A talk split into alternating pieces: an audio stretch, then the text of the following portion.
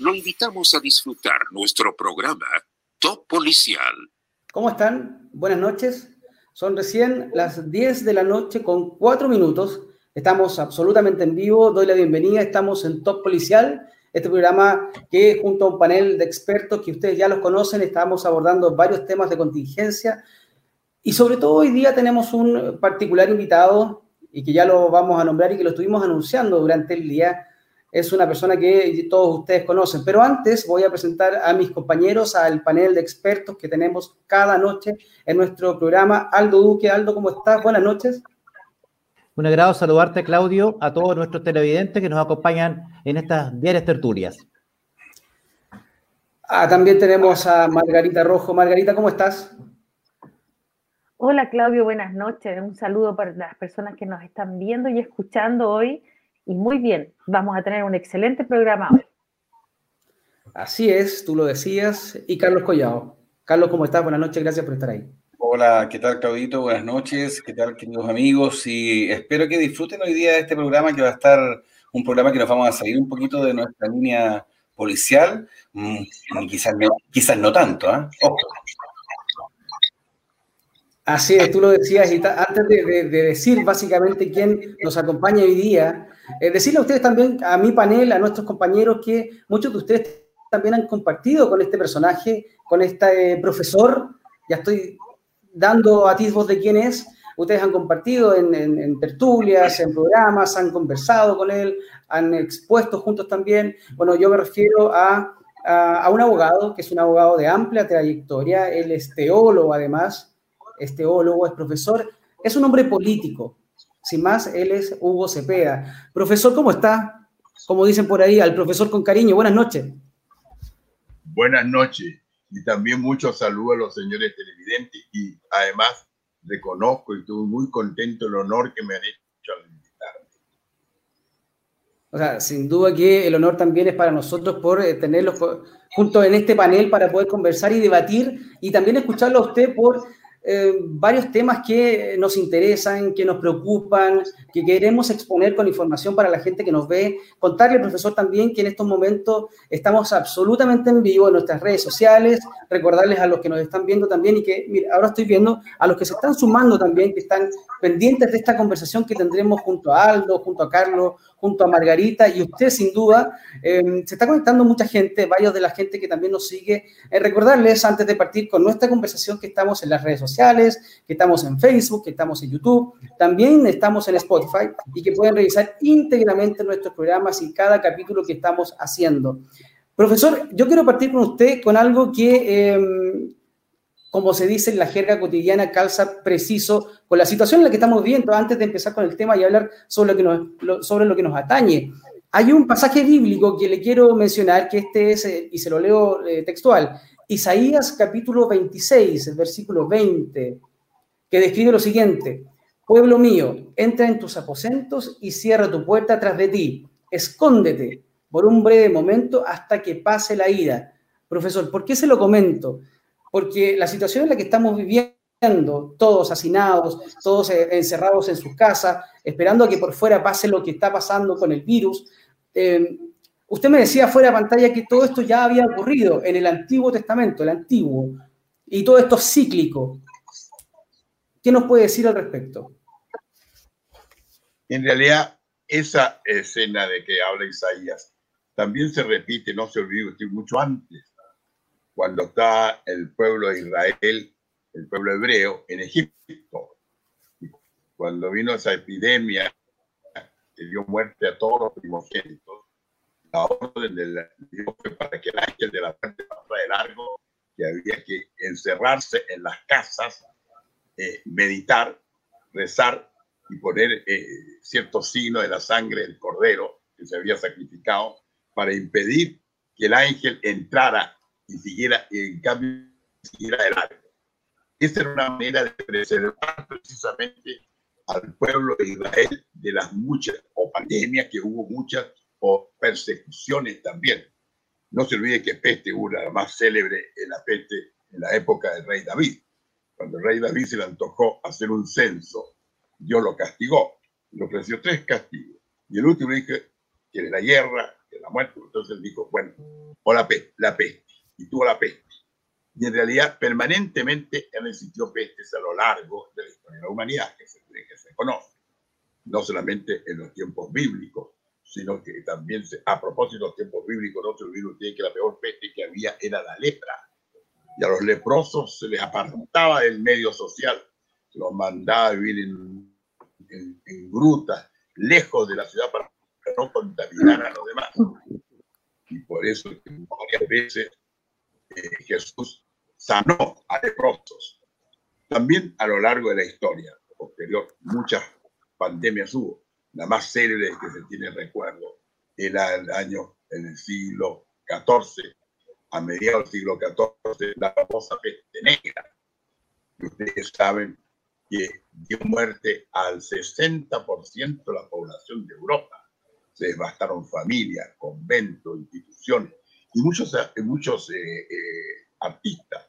Todo era el pre-renacimiento, pintores, pues, murieron precisamente, el hermano Lorenzetti, el Ducho, varias personas murieron precisamente los precursores del Renacimiento en esa peste. Se creía que podían traerse las ratas, no se supo siempre nunca mucho. Se creía que era un castigo de Dios porque había coincidido para que el Papa había abandonado la ciudad de Roma y se fue a vivir a la ciudad de Aviñón en Francia, invitado entre comillas, porque lo tenía totalmente dominado el rey de Francia. Y es por eso que Roma quedó viuda, quedó sin el Papa. El, el, Papa es el obispo de Roma y por eso que es Papa. Y, y, y Roma quedó abandonada totalmente se redujo enormemente, una ciudad que tenía alrededor de 400, 500 mil habitantes, no llegó a más de 60 mil, 70 mil, devastado todo. Y entonces este se tomó como un castigo de Dios porque el Papa había abandonado a su esposa. Y es por eso que santas tan ilustres como Santa Catarina de Siena, como Santa Brígida de Suecia, instaron al Papa que volviera a Roma.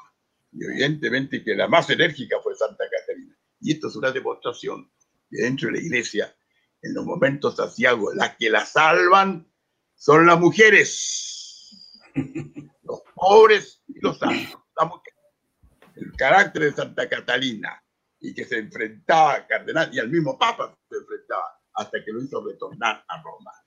Y esta, esta peste abatió a Europa por lo menos por durante cuatro o cinco años y terminó lentamente y desapareció al cabo de cuatro, cinco, seis meses. Eso ha sido el más grande. Pero otras pestes también ha habido posteriormente. En el siglo XVI una que azotó Europa también.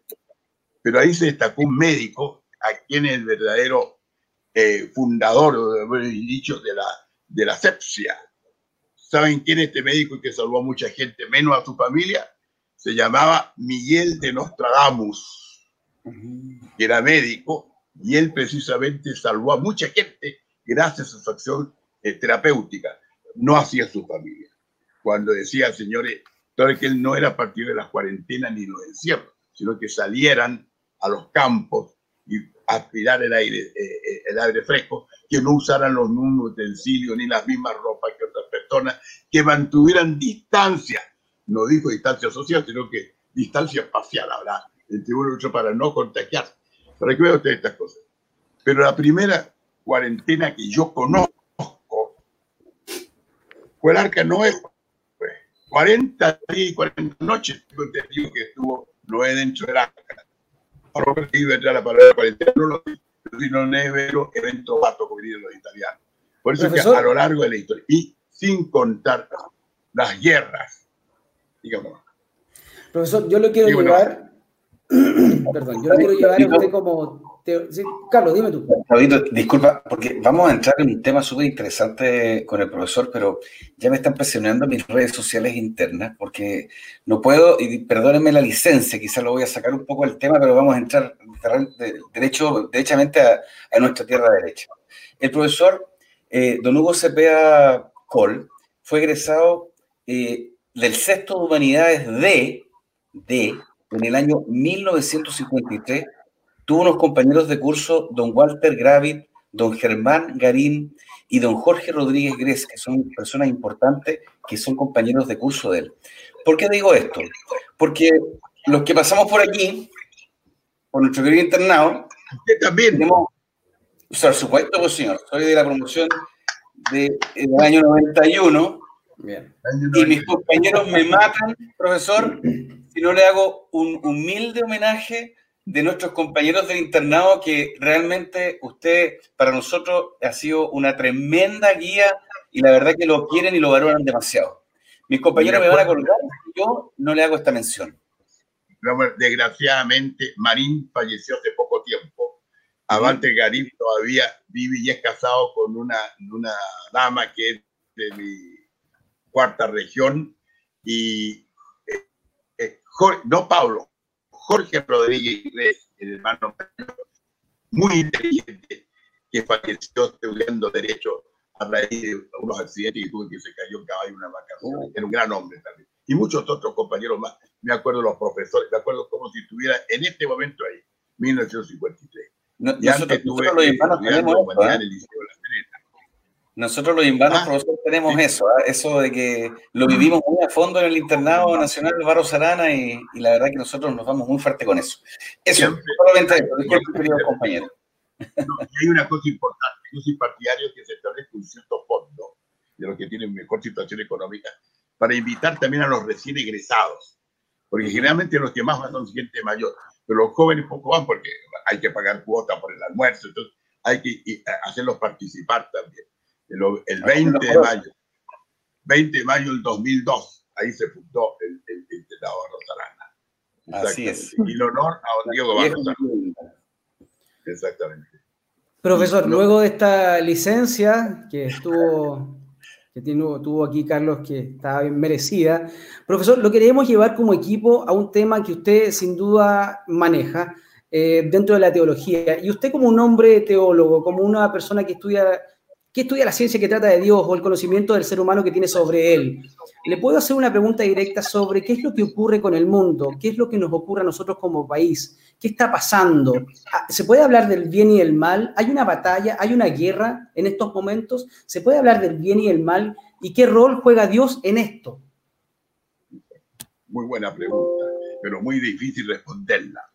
En primer lugar, le voy a decir que yo no soy teólogo. Yo soy licenciado en teología, sí, además de ser abogado. Pero en realidad soy estudioso de la teología. El mismo caso que yo no, por el hecho de ser abogado, no me puedo declarar jurista. Esos son dificilísimos. Yo simplemente soy abogado. Y como estudioso de la, de, la, de, la, de la teología, bueno, he estudiado durante mucho tiempo lo que es precisamente el gran misterio, el misterio del mal. ¿Cómo entra el mal? ¿Cómo entra el mal en el mundo? En algunas religiones, en algunas religiones eh, orientales, por ejemplo, persas antiguas, ah, había, por ejemplo, dos dioses, Osmar y Animán, uno el dios bueno, otro el dios malo. Osmar que creaba lo espiritual, Animán la cosa material. Por eso que, este, que derivó después lo que se llamaba el maniqueísmo. O sea que esa dialéctica, o sea, esa encuentra igualdad de condiciones entre el bien y el mal. Entonces ahí ellos sostienen entonces que por el solo hecho de la creación iba envuelto el mal. El cristianismo, en cambio, sostiene que no es así, que el mal entró posteriormente a la creación por acción de la criatura, no de Dios. Dios creó todo bien.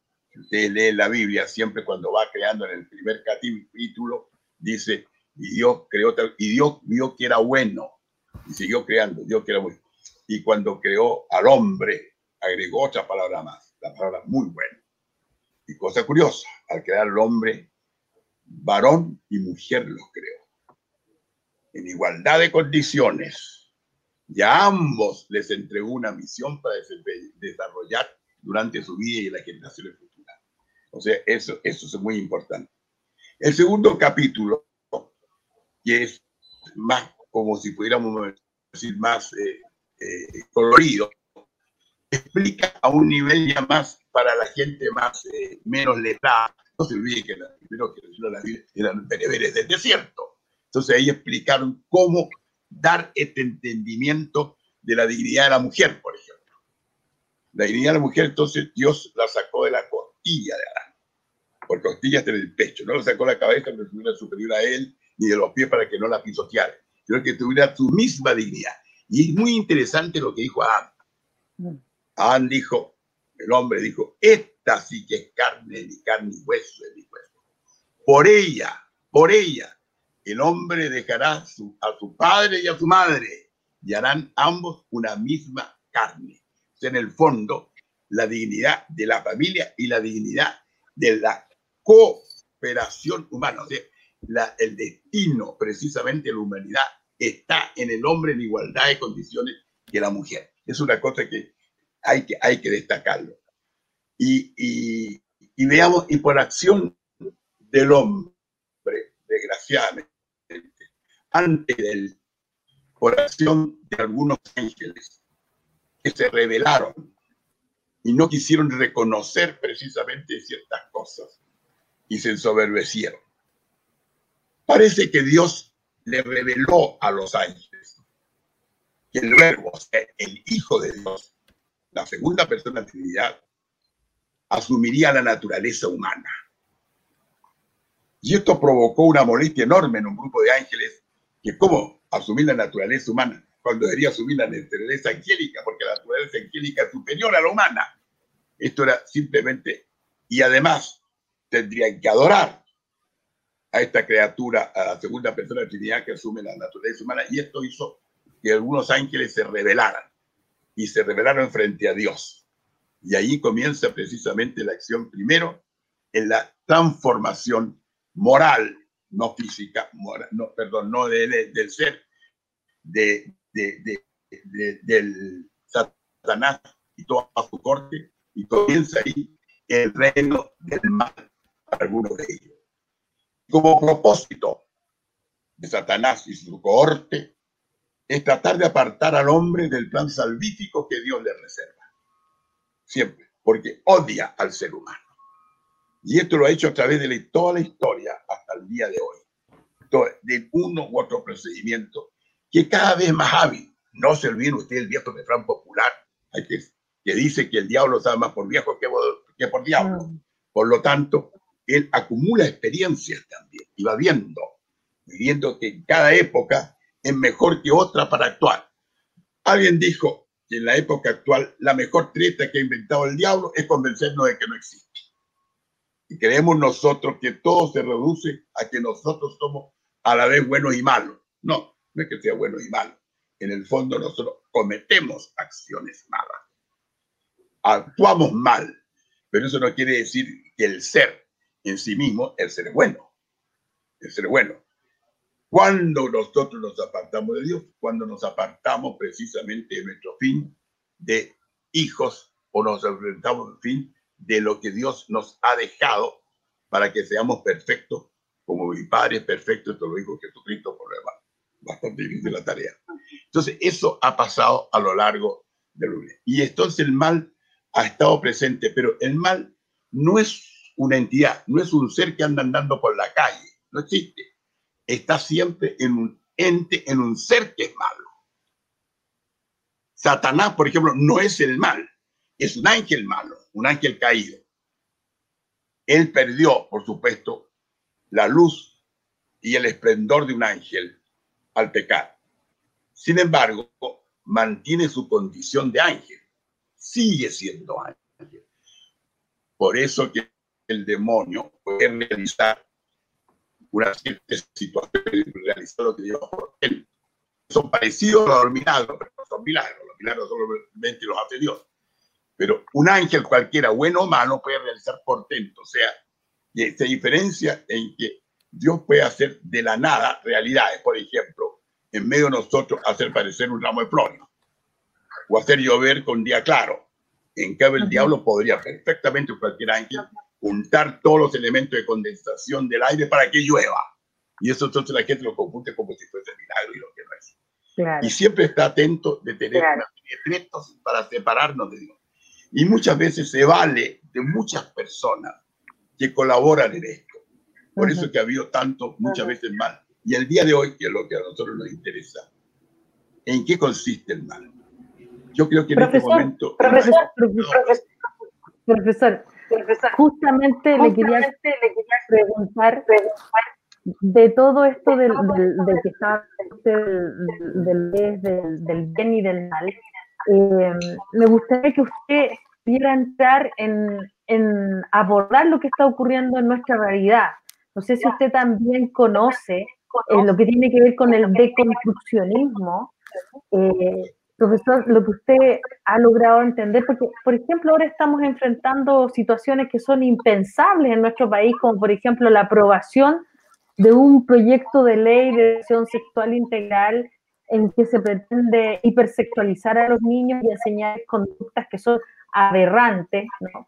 Eh, y, y, siguiendo esa lógica, profesor, que es importante esto que usted ha abordado del bien y del mal, el deconstruccionismo, todos estos proyectos que empezamos a ver que aparecen no solamente en nuestro país, sino que en el mundo occidental. Profesor, que nos pudiera hablar también de la inocencia de los niños, qué significa la infancia eh, para la perspectiva de Dios.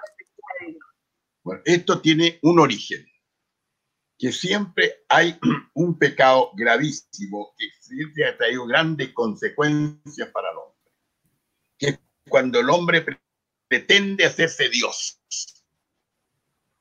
¿Y cómo significa tratar de ser Dios? creer que tiene poder para realizarse solo y poder tener, ejercer la libertad sin referencia a Dios. No necesita de Dios. En ese pecado fue el que incurrieron nuestros primeros padres del paraíso. Y actualmente igual. La gente actualmente con los avances de la ciencia y la tecnología ha ensordecido también a nosotros porque, por ejemplo, con todos estos avances hemos contribuido notoriamente al deterioro de la naturaleza, por ejemplo.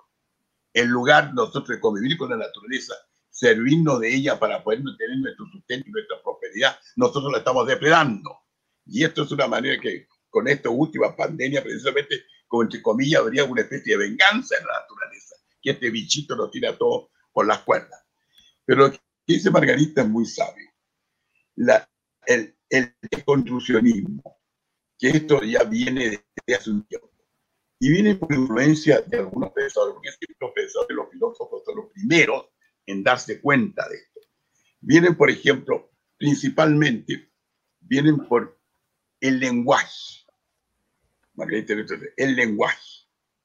La claridad del lenguaje en las lenguas, en todas las lenguas, es para denominar las cosas. Gracias al lenguaje denominamos las cosas y cada cosa tiene un significado, un nombre con el cual describimos o con el cual señalamos su esencia.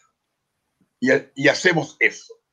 Pero de repente se degrada el lenguaje y se confunden las cosas.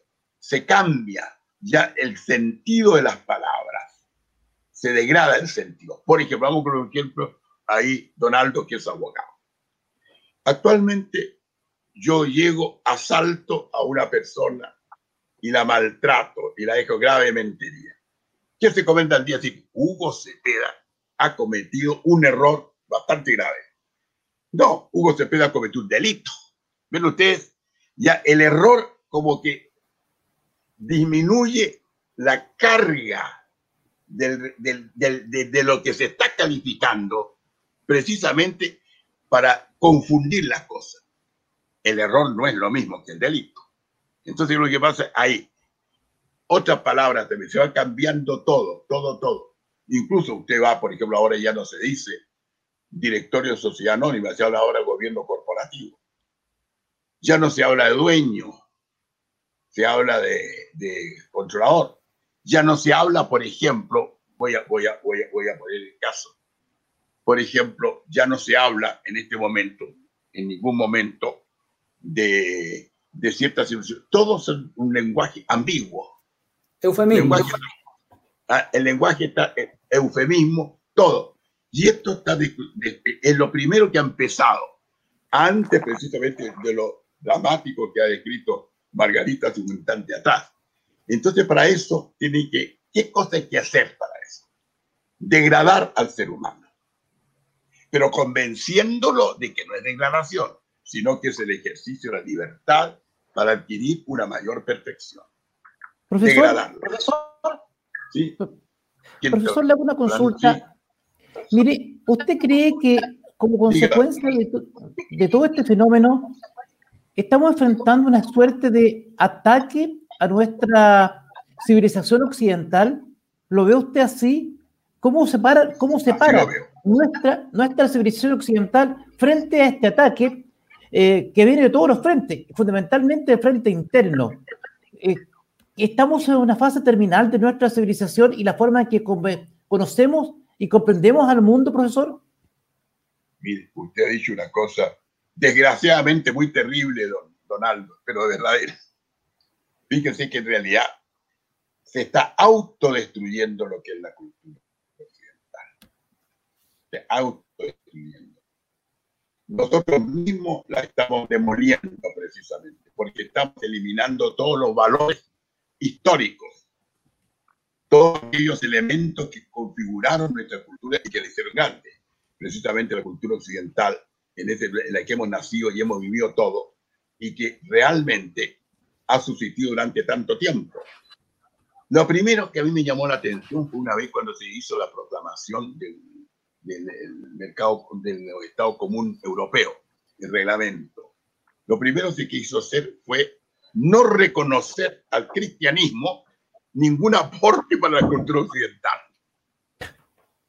Claro que después yo me puse a reír porque empecé a leer los principios y citaron cuatro o cinco veces sin nombrarlo la doctrina de Santo Tomás de Aquino, que algo tiene que ver con el cristianismo, el filósofo, el teólogo más importante que ha tenido.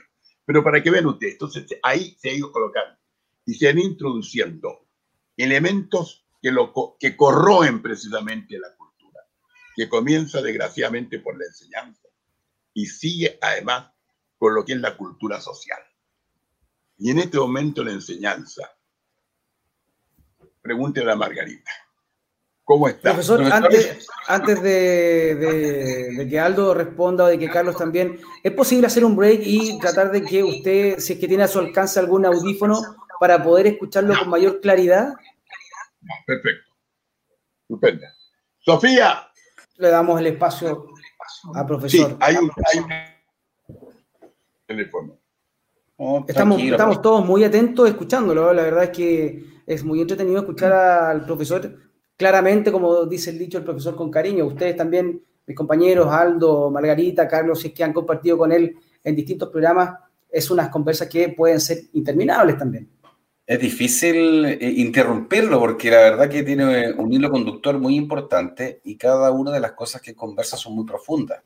Entonces, da, da a veces, tenemos muchas preguntas que hacerle, pero eh, va con tanta energía con su relato que, que, cuesta un poco interrumpirlo, no es tan simple.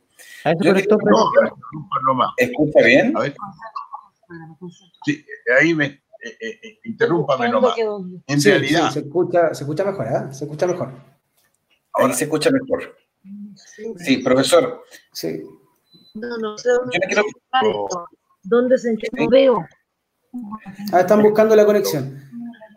Tenemos, tenemos mucha, Carlos, tú estás viendo también que tenemos mucha gente en estos momentos que nos está permanentemente haciendo preguntas porque estamos en directo, estamos en vivo. Recordarle a todos ustedes que tenemos al profesor Hugo Cepeda con nosotros en exclusivo. Hoy día en vivo también la gente que nos está viendo por nuestras redes sociales. Profesor, le cuento, hay muchas personas que en estos momentos lo están escuchando, así como nosotros le estamos poniendo atención a usted. Hay muchas personas también que en las redes sociales, en este preciso momento, están escuchándolo a usted y también nos están haciendo preguntas internas que más adelante en el transcurso del programa se las vamos a hacer saber para que también podamos responder a la gente que nos está escuchando ahora.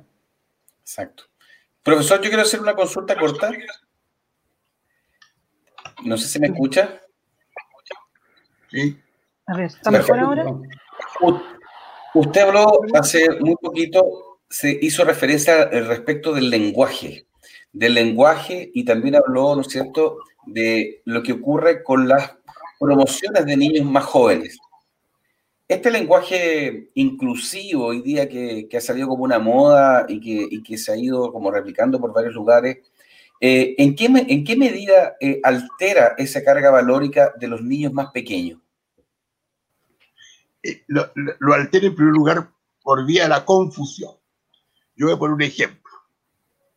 No es que me quiera meter en política, pero voy a tener que... Ahora la Cámara, hablan de la Cámara de Diputadas y Diputados. No hay ninguna ley, pero se dice... Bueno, y, pero sin embargo hablan de Senado ¿por qué no hablan mejor de Cámara de Senadoras y Senadores? O si estamos en un lenguaje mejor, yo ya propondría, en lugar del Senado, le Senade. Hay un caso totalmente eh, ambiguo. El problema es que la ambigüedad en todo, la ambigüedad, si en el fondo nosotros sabemos perfectamente bien cuáles son los significados de las palabras. Ahora, por ejemplo, se puede decir el mar, pero se puede decir la mar también. O sea, en el fondo, no es precisamente ser antifeminista. No hay nadie más feminista que yo, porque yo sostengo que gracias a una mujer, bueno, no solamente hemos tenido la vida, sino que desde mi punto de vista cristiano, gracias a una mujer, el verbo de Dios se hizo hombre. Así es. Se hizo hombre. Gracias a mujer realmente que está por sobre los santos, por sobre los ángeles en perfección. Esa mujer que es la madre nuestra. Y además, como decía el célebre cardenal dominicano Cayetano, decía María Santísima, por su maternidad divina, penetró existencialmente el misterio de la Santísima Trinidad como hija predilecta del Padre, madre del Hijo Divino y esposa del.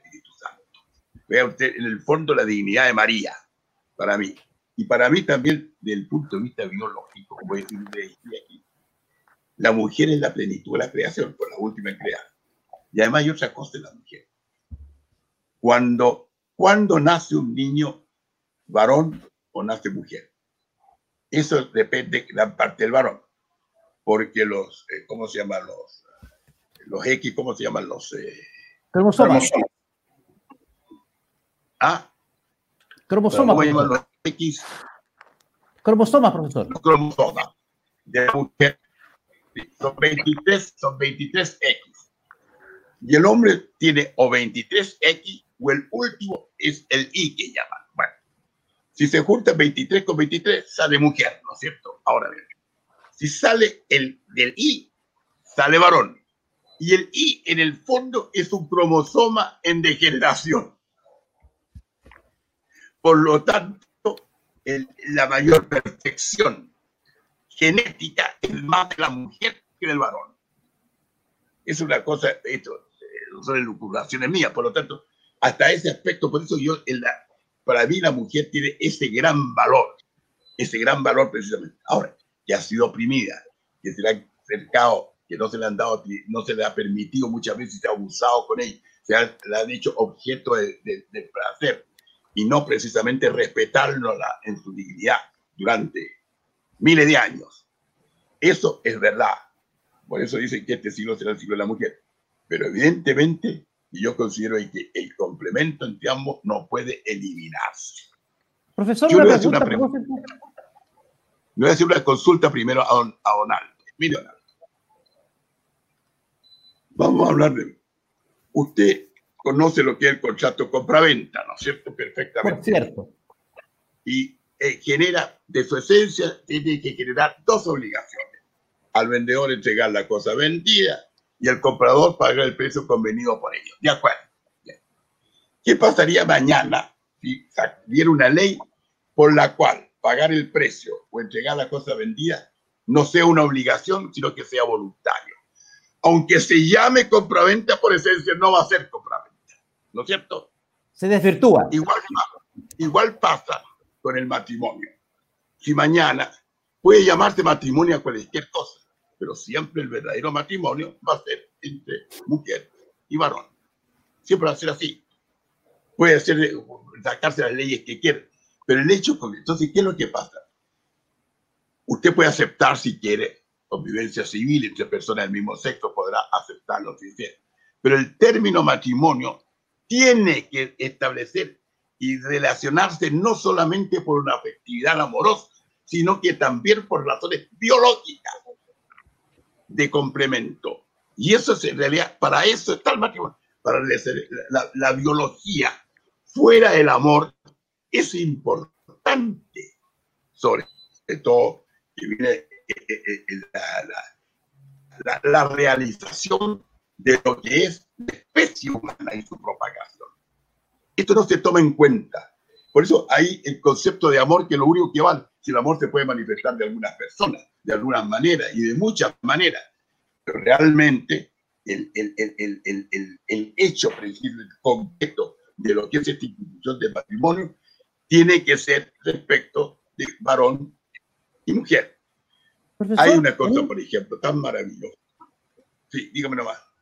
Profesor, una pregunta ya en, relación precisamente a aquello.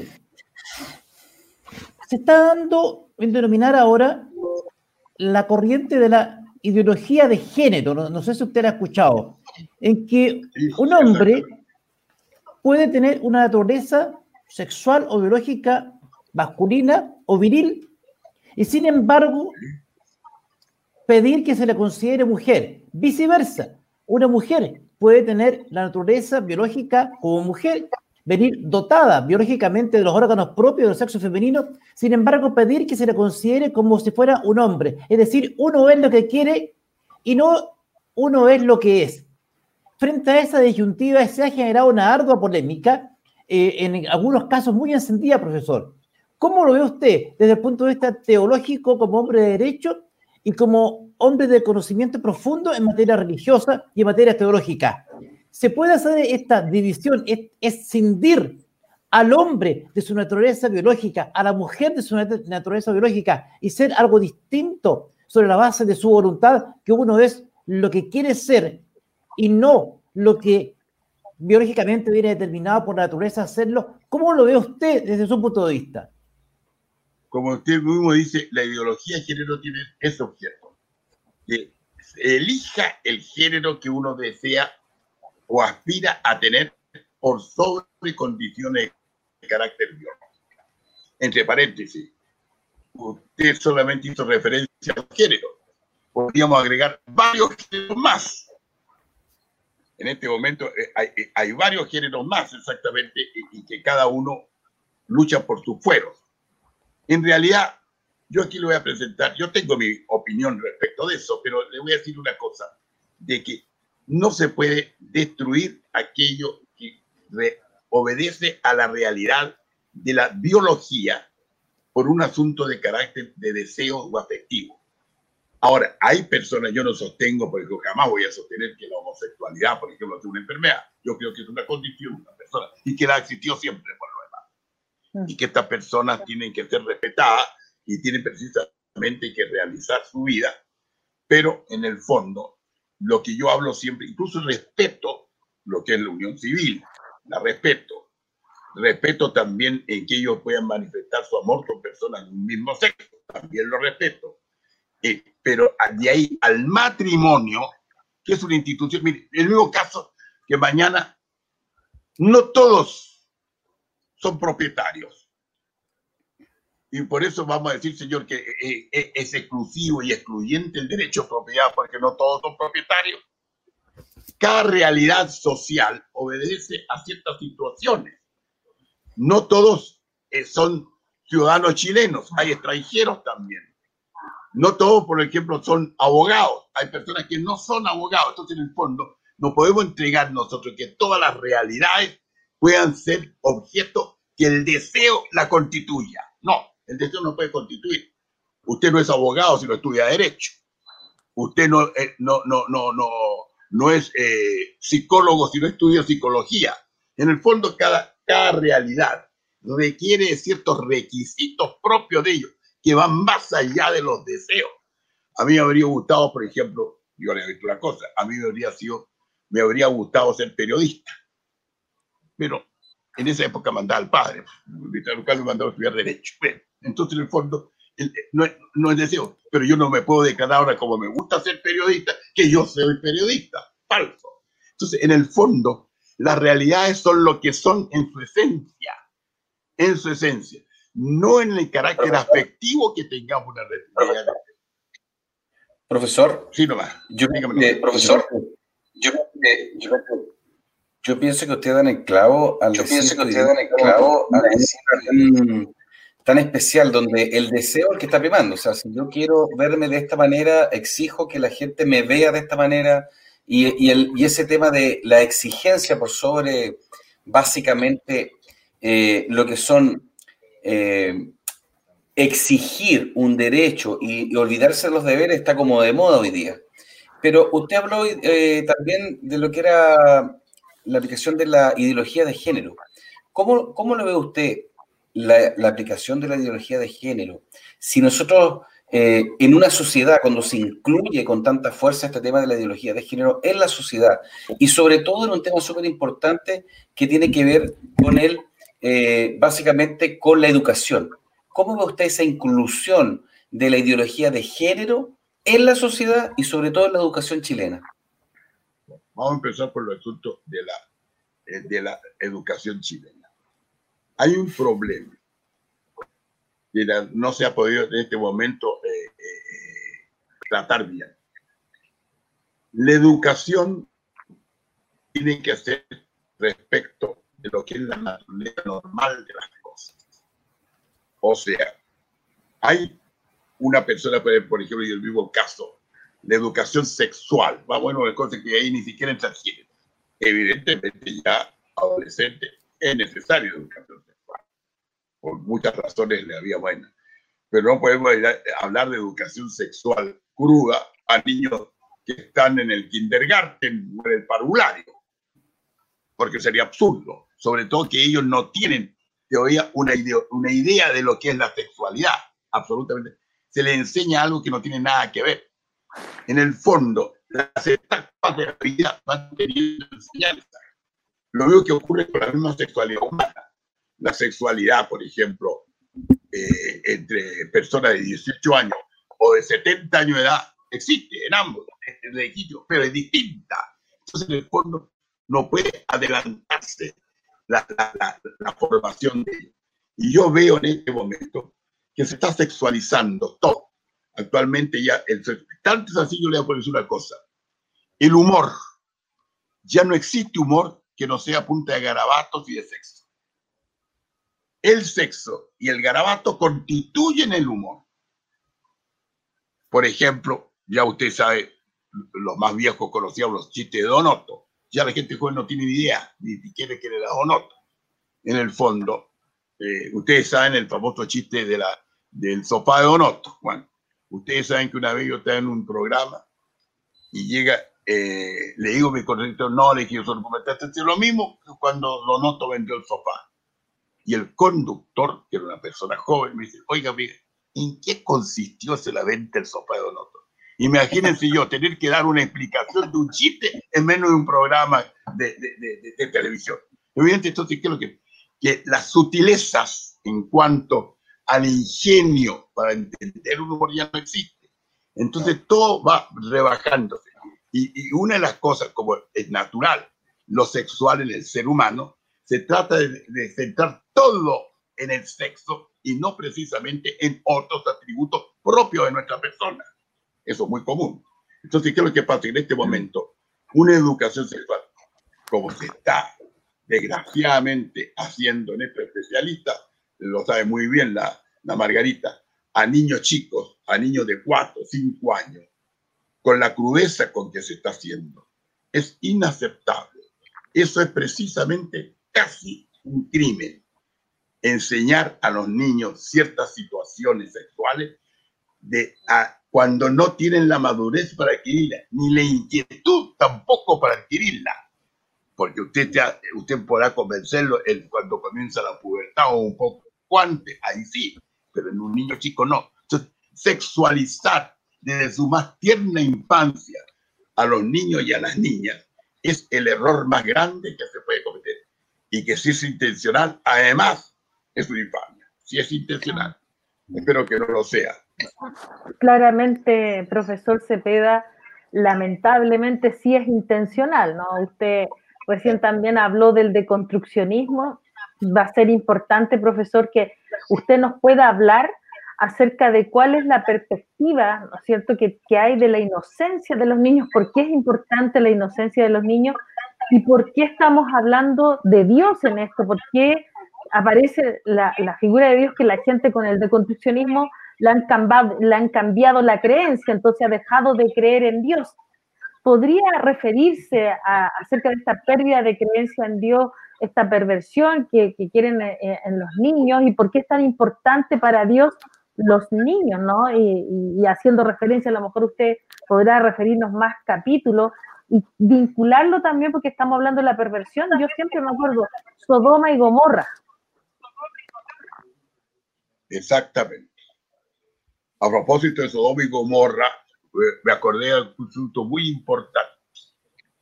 Ahora que Dios se acuerde de nosotros en la pandemia y se acuerde de nuestro padre Abraham, cuando le pedía que no, eh, no destruyera Sodoma porque había tanta cantidad de justos y fue bajando y quedó en 10 justos. Y Dios le dijo, si hay 10 justos, amor a esos 10 no destruyó la ciudad. Había solamente uno que era Lot. Pero ahora le iba a decir respecto de este asunto, de que en realidad eh, la, la, medida, cómo se destruye eh, en esto que llamamos la ideología de género, que no es tanto, pero respecto de, los niños me, interesa mucho. En la Biblia, dejan que los niños vengan a mí. Y otro más importante todavía, quien no se hace como niño no entra al reino de los cielos. ¿Y qué es hacerse como niño? Hacerse como un niño, un infante, que es, es la depositar la confianza en sus padres, en sus maestros, vivir de la confianza que se tiene. Eliminarles el aspecto confianza para reemplazarlo por otra cosa es destruir la niñez. Y esto precisamente, por eso que agregó además Jesús, hay de querer escandalizar a uno de estos pequeños, porque más le valía no haber nacido. El castigo que tendrá de ponerle una soga al cuello y lanzarlo al fondo del mar. Entonces, eso es la estimación que hay de la pureza del niño, que por naturaleza la tiene. Pero es destruir la confianza, abrirle camino en la vida que no lo conocen, abrirle precisamente porque ocurre de que un niño quien se le pone una educación sexual cruda, como se está haciendo actualmente, al menos yo tengo la noticia en Chile y en Argentina, desde hace pocos años, y en Europa desde hace más años todavía, ¿qué es lo que se va a obtener? Puede tener una sociedad sexualizada, que cuando lisianamente el sexo, para que sea realmente tenga un sentido, tiene que haber un amor auténtico. El sexo por el sexo que ahora se proclama, al despojarse del amor, porque todas estas educaciones sexuales se despoja la palabra amor sino que solamente se va a lo que es el sexo puro. Y el sexo puro nos lleva a nosotros, a la larga, a degradar al género humano. Porque es para vivir del sexo o por el sexo. Vivir solamente pensando en el sexo. Y eso hace que también adquiramos otra cosa. Usted sabe que practicar tanto el sexo y todo, a la larga incluso hasta económicamente, puede afectarnos en el sentido de que la única finalidad es lo sensual y dejando a un lado otro valor de la vida como el espíritu. El espíritu. Y en este momento también ya Dios no existe. Si ya Dios no, ya se prescinde de Dios. Yo creo que no se odia a Dios, sino que se prescinde. Este es una basura de una antiguaya. Ahora ya el hombre quiere ser él, el único rey del universo y del planeta.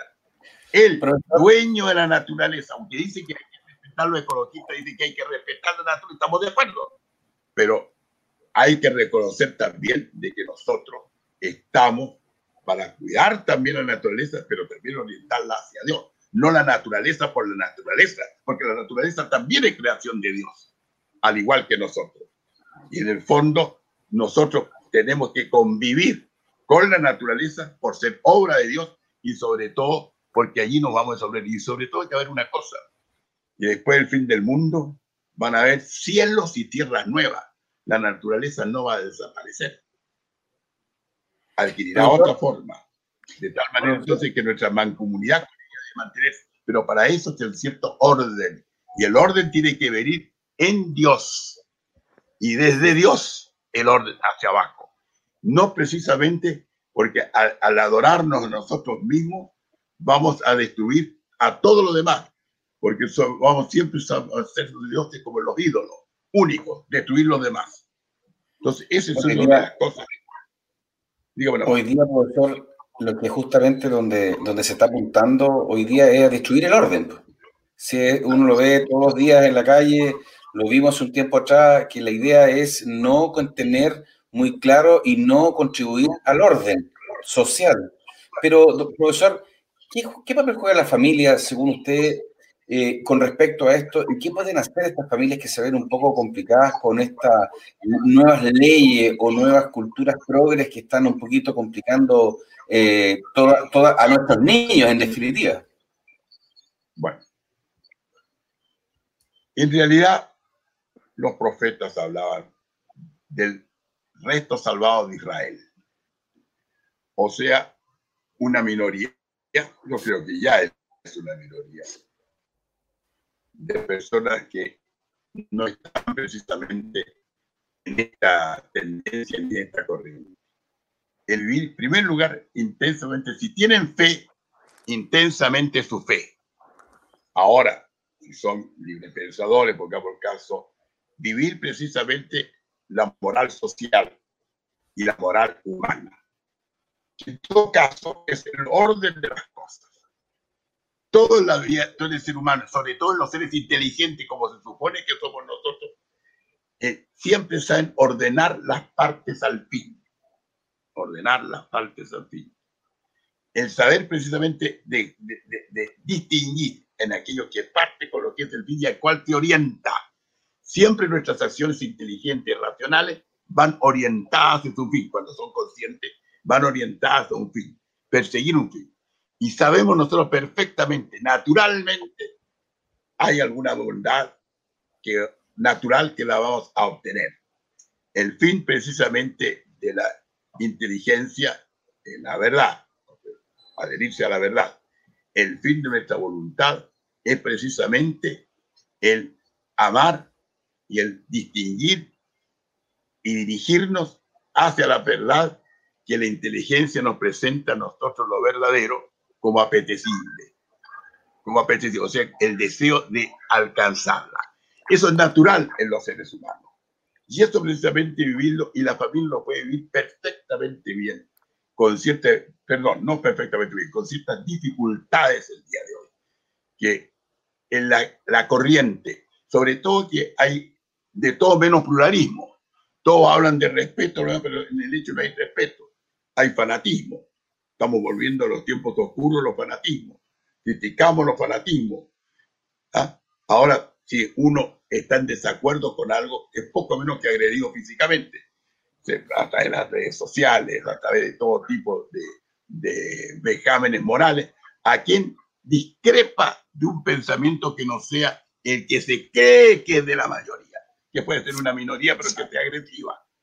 Eso es precisamente lo que en este momento está ocurriendo. Y yo estoy muy preocupado porque veo que esto va en el mundo entero, porque actualmente todas las comunicaciones están en el mundo entero. Y además hay algo afectivo.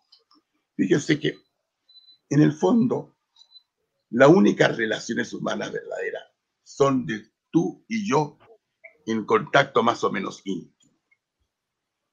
Pero esa comunicación actualmente a través de los aparatos electrónicos, a través de Internet, a través de WhatsApp, todos ellos. Son comunicaciones muchas veces, se integran todas ellas, son, conexiones a veces que no hay esa intimidad de la presencia de la persona cuando uno se está con el otro. El otro vale en la medida que está al lado de nuestro, no cuando está muy lejano. Fíjense, nos podemos conectar con el mundo entero si queremos con los nuevos pero sin embargo, con la digitalización podemos llegar muy lejos.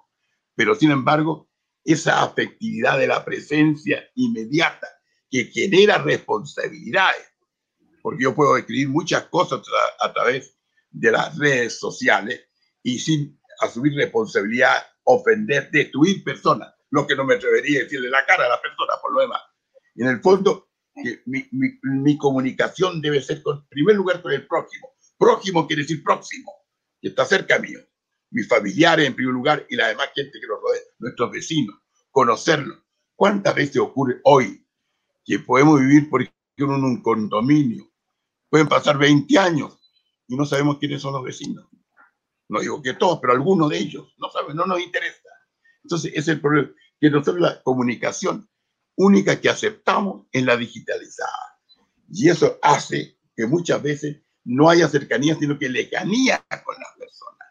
Lejanía, porque en el fondo el ser humano vale en la medida en que existe cercanía, en que hay precisamente poco menos que contacto de piel a piel.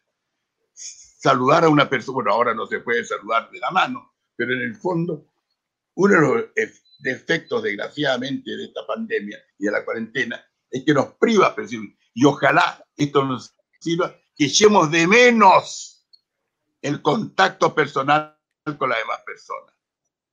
Esto nos ha enseñado, sí, Dios muy sabio, siempre del mal saca bien. Esta, esta, esta, cuarentena nosotros nos ha enseñado la necesidad que tenemos de alternar con los demás, hablar con el vecino, conversar con quien vende en el almacén o en el supermercado. Hay una cosa, saben los nombres de las personas. ¿Cuántas veces nosotros alternamos años no sabemos? ¿Le hemos preguntado alguna vez el nombre al cartero? Que nos sabe la correspondencia. El nombre a la señorita que está atendiéndonos en un supermercado. Nunca, jamás. Jamás. Entonces, en el fondo, estás perdiendo ese deseo de conocer al otro para bien. Y eso es lo que a mí me tiene sumamente inquieto. Y yo creo que mientras estas cosas no las superemos, vamos a seguir igual, cada vez más. En Europa, por ejemplo, en este momento, los problemas que son mucho más graves que nosotros, ya es terrible. Es terrible en Europa prácticamente ya nadie te interesa en conocer nadie a nada. Estamos viviendo una vida totalmente individualista. Si el hombre por naturaleza comunitario, porque para eso tenemos el lenguaje. Si, si fuéramos individuos separados uno de otro, no es necesario el lenguaje. El hombre es comunitario. Nosotros necesitamos de la comunidad. Nosotros sin la comunidad no, no, no, no, no, no podemos hacer nada. Los hombres lobos, niños lobos, son una excepción. Y usted sabe que siempre han tenido problemas pues, en encadenarse en el medio social. Porque para nuestra perfección humana y física y biológica, necesitamos de los demás, de la comunicación. Nosotros convivimos con los demás. No basta convivir. Profesor, profesor, ¿en qué momento, nos, perdimos? ¿En qué momento es un proceso? Es un proceso ha comenzado ya más o menos fuerte. Yo podría decir, yo podría decir lo grave más fue como consecuencia de la Segunda Guerra Mundial. Esa Segunda Guerra que tuvo tanto drama, tanto muerte, un holocausto de 6 millones de judíos, una, una muerte de asesinatos en la Unión Soviética que superó los 20 millones de personas. En el fondo, cuando la muerte se masificó, y por lo tanto algunos reaccionaron. Y reaccionaron buscando un sentido de la existencia. Hay frases, por ejemplo, de los existencialistas que... son dramáticas. Camus, por ejemplo, Albert Camus, decía en su obra, que para mí la obra maestra, el mito de Sísifo, decía, el absurdo de nuestra existencia. Y si algunos de nosotros creemos que en realidad esta vida merece ser vivida, entonces hay que suponer a Sísifo, al personaje ese de la mitología griega, que era feliz al levantar la roca por la montaña y cuando llegara así no se cayera. Entonces eso, ese, es el fondo, es buscarle sentido a la existencia. Los existencialistas no nos dan el sentido de la existencia, sino que cree que vivimos en, la existencia del día a día pero que en el fondo no tenemos un sentido profundo, que la existencia está siempre acompañando nuestro ser. Lo importante es que hay que transmitir a los demás aquellas cualidades que nosotros tenemos y nuestro afecto a través precisamente del amor, del afecto. Y eso en realidad no podemos confundir el amor con el sexo, Como los está Profesor. Si actualmente se dice, o sea, vamos a hacer el amor, se dice actualmente.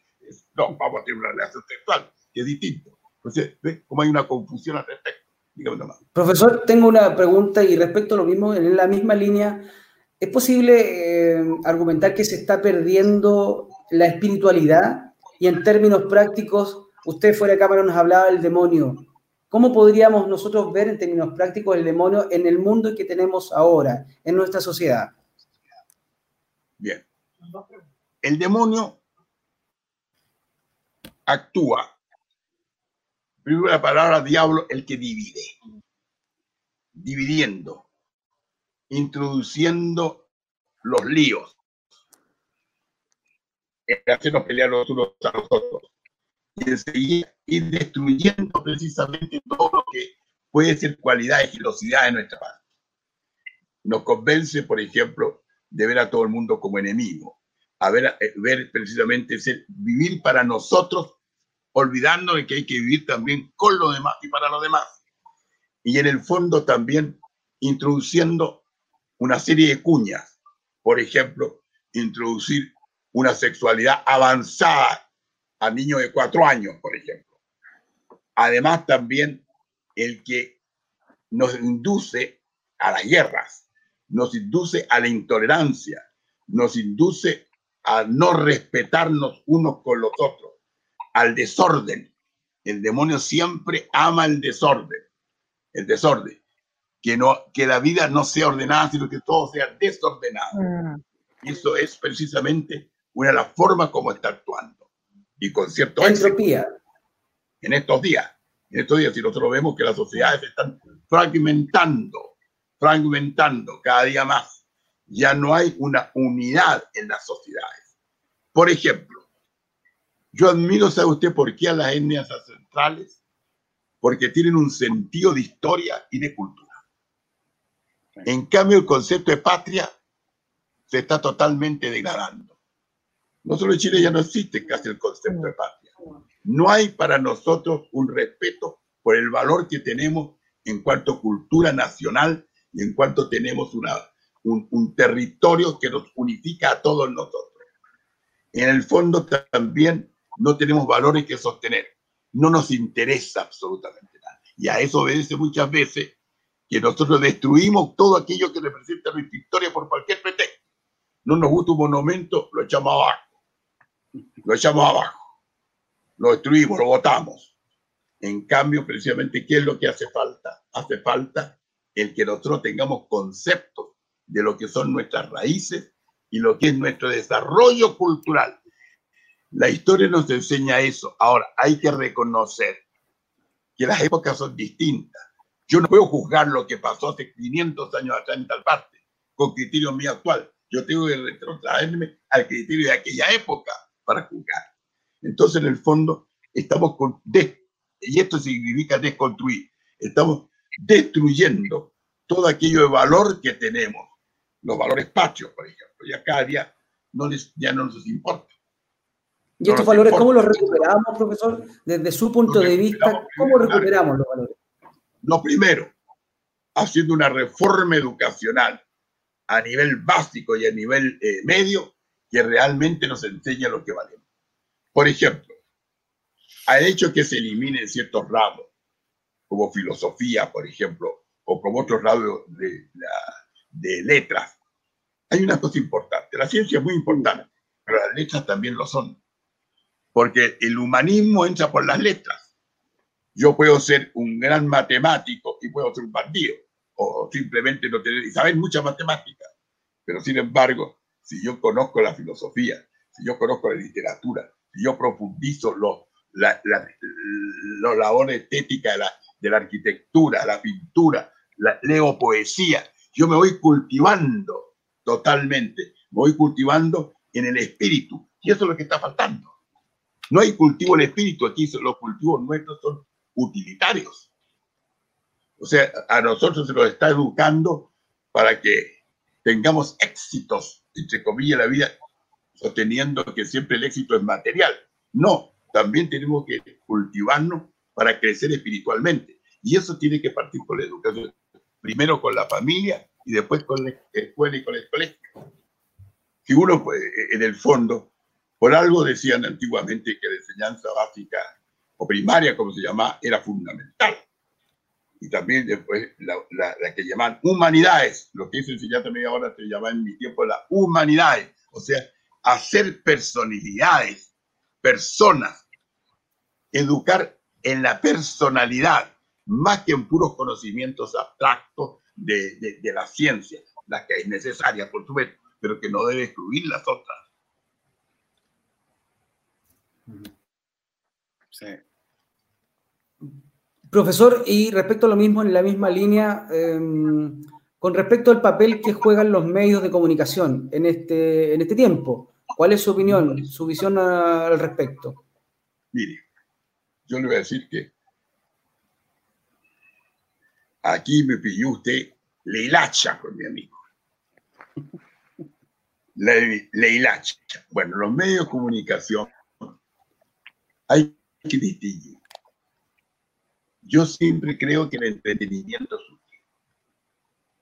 El que haya programas de entretenimiento es útil porque precisamente eso nos relaja, nos permite descansar y nos permite realmente a, experimentar experiencias livianas perfectamente. Por lo tanto, yo valoro los programas de, de, eh, eh, de entretenimiento. Pero por otro lado, yo considero también que cuando nosotros, lo vemos, una teleserie o cualquier cosa, que ese sea un, un, un, vehículo precisamente también de nuestra formación en el sentido humana y no precisamente destructiva de eso. Usted sabe, aquí me pillaron, ¿ah? yo siempre he valorado mucho los matinales, porque es un espacio en lo cual haciendo precisamente una, un, entendimiento, algunas cosas se enseñan. Claro que a veces no, pero también las debilidades que uno tiene. Hay ciertos programas que yo veo, que es una debilidad, no, de, los veo exactamente, y me entretienen. Yo creo que eso es sano también, siempre que, nos, que sean programas que construyan, que construyan, que entretengan, pero siempre construyendo a algo que podríamos esperar que sea mejor. Y no me pregunte más este tema porque me va, a hacer caer en contradicciones. Carlos quería hacer una pregunta, profesor.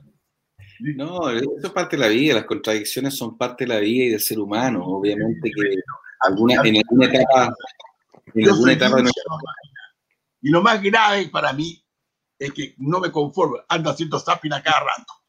No hay nada que pintado o pescar esto, pero este fulano de tal y tal, y me sé exactamente la vida de todos los que participan. Yo conozco mucho de, los, de los conductores, los conozco personalmente, y, también de, de las personas que son noteros, que es muy importante el notero, muy importante, porque el notero es el que da las informaciones de la realidad. Y, si es veraz, cuando está trabajando, hace muy buenas labores. Muy buenas labores. Claro. A propósito de, eh, de, ¿cómo se llama? Ni pega lo que estaba hablando. dígame, señorita. Eh, profesor, mire, tengo una pregunta de una persona que lo sigue, que eh, no vamos a, revelar el nombre ya, pero sí, es una persona que sí me dice, ella dice, ¿debemos seguir aceptando que la perversidad avance o es tiempo de levantar la voz y enfrentarlos? ¿Qué piensa usted? Levantar la voz y enfrentarla. Desgraciadamente la perversidad no se puede seguir aceptando. Y nosotros tenemos que reaccionar frente a eso. A reaccionar frente a eso porque la perversidad es lo que nos degrada a nosotros en cuanto a personas. Y hay que levantar la voz. Y tenemos que tener la valentía de levantarla. Porque yo creo que mientras haya gente y más personas que realmente digan la verdad y den testimonio de la verdad, pero todo esto tiene que ir acompañado también en forma de vida. No podemos ser como el padre Gatica que predica y no practica. Somos todos medio padre Gatica nosotros. Entonces, en el fondo, que haya, haya, porque una de las cosas es decir, esto está malo, esto que allá, y por otro lado, uno no propone nada. Entonces, estamos echando a perder cualquier participación que hagamos. Pero hay que levantar la voz y hay que señalar la verdad como sea. Hay que predicarla a tiempo y a destiempo, como dice San Pablo. Y por eso y ahí nosotros tenemos que ir poco a poco y vamos a ir construyendo. Primero en pequeños núcleos, empezando por la familia, y enseguida irlo aumentando, pero que haya la posibilidad, por ejemplo, de tener una conversación de grupos pequeños, de 8, 10 personas, reunirse una vez a la semana para intercambiar ideas, para hacer comentarios, para, para, para apreciar la realidad eh, y, además también para hacer proyectos en común. Eso es la, manera como hacer. Y además también al respecto de los que rebaten, muy bien, porque rebaten, siempre lo hagan civilizadamente, pero no precisamente por medio de agresiones ni físicas ni tampoco verbales, porque están cada uno como la otra. Profesor, profesor, profesor, Carlos, sí, Carlos primero, vaya. Carlos primero, vaya. consulta pequeña. Dicen que la política es la manera correcta de llegar a un acuerdo. Hoy día la política está bien vilipendiada a nivel nacional, pero ¿cuál es su opinión de aquellos que ejercen la política en Chile? De los políticos, ¿cuál es su opinión? No hay problema. Y llegar a un acuerdo significa eso. La palabra acuerdo, o sea, acordar significa en el fondo ceder. El acuerdo uno quiere que el otro ceda. No. Cuando hay un acuerdo, se cede por ambas partes. Ninguna de las dos partes obtiene todo lo que aspira y ahí entonces puede llegar a un acuerdo. Pero cuando el acuerdo significa un sometimiento de una parte al otro, ese no es acuerdo, es imposición, es distinto. Y eso pasa mucho en nuestro mundo político.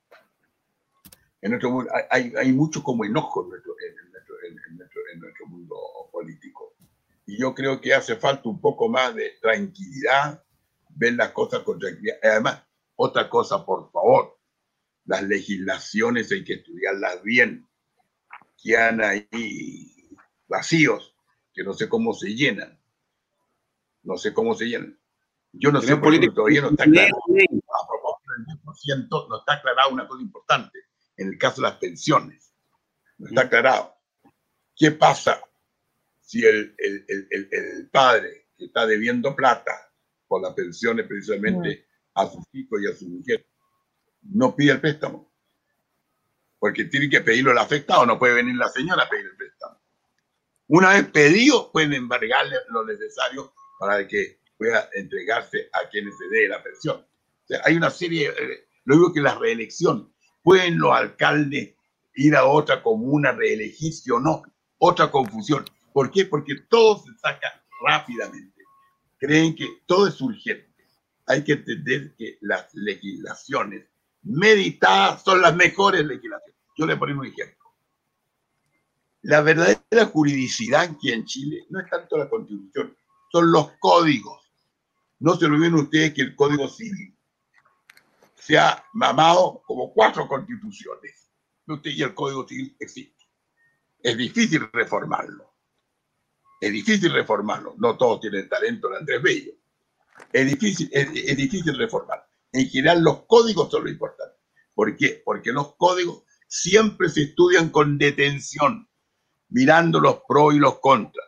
En cambio, muchas veces las constituciones, las reformas constitucionales, se estudian rápidamente, con rapidez y prácticamente se dejan vacíos y dejan después para que se susciten discusiones y querellas Claro. Y eso es un problema que... Profesor, eh, tengo, una, tengo una pregunta que en realidad es eh, algo de esperanza. ¿Cómo eh, las personas, porque hemos visto que con el deconstruccionismo las personas han perdido, le han cambiado la creencia, ¿no? Entonces la creencia cambió, no es que haya cambiado la sociedad, lo que cambió fue la creencia que le han hecho creer a las personas, porque la mayor parte de la gente no cree en Dios. ¿Cómo, profesor, usted con su experiencia, cómo podríamos eh, hacer que la gente se vuelva a conectar con Dios? Porque independiente, muchas veces hay algunos que dicen que gracias a Dios que no creen en Dios. Pero ¿cómo, cómo hacerlo? ¿Cómo, ¿Qué habría que hacer a nivel de la sociedad? ¿Qué es lo que usted sugiere para que la gente despierte o alga, hable de eso, de, acerca de la conexión con Dios. Probablemente le voy a contar una anécdota. A don Diego Portales le preguntaron, ¿usted cree en Dios? No, no creo en Dios, pero sí creo en los curas. en el fondo también, y otras personas que yo conozco que no creen en Dios, pero creen en el diablo, siempre están Mm. viendo el diablo. En el fondo, el problema de la creencia no es que la gente sea atea, no le inquieta el problema de Dios. Ese es el problema, que en ese aspecto son agnósticos. Si quiere el ateo es un militante en contra de Dios. En cambio, el agnóstico no le interesa, no es problema de su vida. Dios prescinde de Dios, porque cree que por su propio esfuerzo puede conseguir una serie de cosas sin que Dios esté presente. Y eso realmente cada día se está volviendo más. Y además por una razón muy sencilla. Porque las religiones son incómodas. Porque todas las religiones exigen normas de conducta a quienes militan en ellas. Y la gente no quiere que nadie le indique normas de conducta. Yo soy el mismo caso que pasa por la moral. Todo el mundo es partidario. No, si la, yo, la única moral es mi propia conciencia. Yo no acepto que me den reglas de moral. Perfecto. Supongamos que todos opinan lo mismo. No habría moral. Si cada uno se va a regir por su propia conciencia y no hay alguna regla que sea común a todos, por lo tanto ya no existe la moral. Y eso es lo que pasa actualmente, que cada uno que tiene una idea de lo que es su posición en el mundo, sin importarle el resto. O sea, al perderse el sentido comunitario, que lo hemos perdido totalmente, y al exceder el individualismo, porque el individualismo es a todo nivel social. El hecho de que yo soy primero, yo soy segundo y yo soy tercero. Y nos olvidamos de los demás. Nos olvidamos de los demás. Fíjese que en el mismo, por ejemplo, mismo hay cosas, por ejemplo, de que nosotros ya el compartir con otro, hay gente que es noble lo hace, pero ya prácticamente soy yo y a veces mi familia. Pero ha ido deteriorándose el decir, darme cuenta de que hay muchas personas que viven contemporáneamente a mí. Yo no estoy diciendo que haya que ayudarlo económicamente a todos los demás, pero al menos muchas veces una palabra de afecto, una preocupación, ayudar a un anciano a cruzar la calle, el darle el asiento, miren los detalles, el darle asiento, eh, asiento en, la, en, en el bus a una dama que está esperando familia. Ese tipo de gestos son importantísimos. El ceder, el, el ceder eh, eh, en lugar, en, en, una fila a una persona que es más necesitada.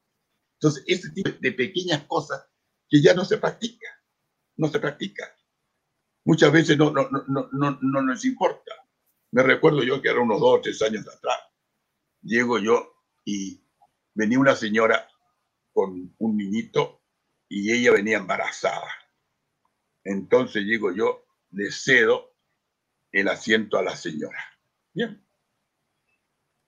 Se sienta la señora, pero al rato después, la persona que estaba al frente se baja. Y llegó y le pidió al otro niñito que tenía unos cuatro años que ocupara el asiento. Entonces, que no, señora, dije yo, usted, pero el niñito puede ir de pie. Yo soy un hombre mayor, así que mi hijito a un lado. Y me senté yo. Entonces, ahí viene, ahí, ahí viene el problema. El problema es que pasa así, de darnos cuenta. La señora creyó que a ella se le debía, por supuesto, porque está embarazada, pero el niñito, que ya tenía tres o cuatro años, podía estar al lado de ella. Sin embargo, apenas se produjo la vacancia de un asiento, al niñito inmediatamente prescindiendo de todos los demás. Y ahora hay, hay cosas, por ejemplo, que pasan permanentemente. Muchas veces uno se encuentra con estudiantes, van y se sientan en el suelo tres o cuatro, que obstaculizan una serie de cosas. Entonces, es, es, es, es una cosa difícil. Además, hay cosas, por ejemplo, que los frescos aprovechan también de faltarle respeto a las damas, manoseándolas también en, en, en, los vehículos de locomoción colectiva. Bueno, a eso hay que denunciarlos inmediatamente. No lincharlos, pero sí denunciarlos. Hay Profesor que, Hugo Cepeda. Yo le quiero agradecer en nombre del equipo, de Carlos Collado, de Margarita Rojo. Aldo Duque tuvo un problema de conexión, pero estuvo tratando de conectarlo. Agradecerle el tiempo, profesor, agradecerle las palabras. Eh, básicamente podemos decir que fue una clase magistral, haberlo escuchado. Y en honor al tiempo, llevamos una hora 20 minutos contarle además que hay mucha gente que en este momento nos está viendo absolutamente en vivo. Decirle a usted qué nos puede dar como palabras al cierre en dos líneas para que la gente se vaya con una idea de esperanza. Por todo lo que está aconteciendo y lo que nos está pasando como sociedad. Como sociedad. Primero, recobrar la fe en Dios. Y segundo, para que no tienen fe en Dios, recobrar la fe en el ser humano y respetarlo como es y tratar de convivir con él en armonía. Eso solamente. Y rogar Profesor. porque termine la pandemia, pues. Exactamente, profesor, le agradecemos. Carlos Collado, Margarita Rojo, buenas noches, gracias por estar ahí. Profesor, a usted muy amable por estar con nosotros, por hacerse el tiempo y mis compañeros también se despiden de usted. Muchas gracias, muy agradecido a, ustedes cuatro. pues. Gracias. Muchas gracias, profesor. Ha sido un agrado, un honor que usted haya estado con nosotros y como siempre sus palabras honor- son el muy honor es mío sabias. haber estado con ustedes. El honor es mío estar con ustedes. Para mí Gracias. es un gran. Gracias, don Álvaro. Gracias, don Gracias, Carlos. querido profesor. Gracias, Y donde, Julián. y donde, donde quiera la vida nos llame, pues, querido profesor. Muchas gracias, muchas gracias. Y a todos Gracias. ustedes que están en estos momentos, agradecerles que hubieran estado con nosotros acompañándonos. Recordarles también que nos pueden seguir en nuestras redes sociales, Facebook, Instagram, Twitter. Y que están invitados, evidentemente, para el próximo martes a las 10 de la noche a otro programa y a otro invitado que seguramente tendremos para conversar la actualidad y las tendencias en nuestra sociedad. Muchas gracias y buenas noches. Buenas noches. Buenas noches, profesor. Buenas noches, profesor. Buenas noches, profesor. Buenas noches, profesor. Buenas noches, profesor. Buenas noches, profesor. Buenas noches, profesor. Buenas noches, profesor. Buenas noches, profesor. Buenas noches, profesor. Buenas noches, profesor. Buenas noches, profesor. Buenas noches, profesor.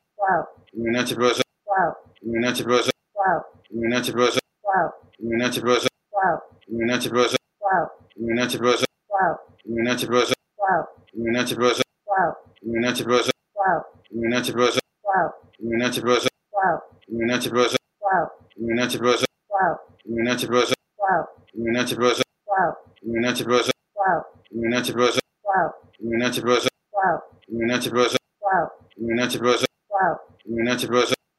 Buenas noches, profesor. Buenas noches, profesor. Buenas noches, profesor. Buenas noches, profesor. Buenas noches, profesor. Buenas noches, profesor. Buenas noches, profesor. Buenas noches, profesor. Buenas noches, profesor. Buenas noches, profesor. Suscríbase a nuestro canal Top Policial en YouTube y Facebook.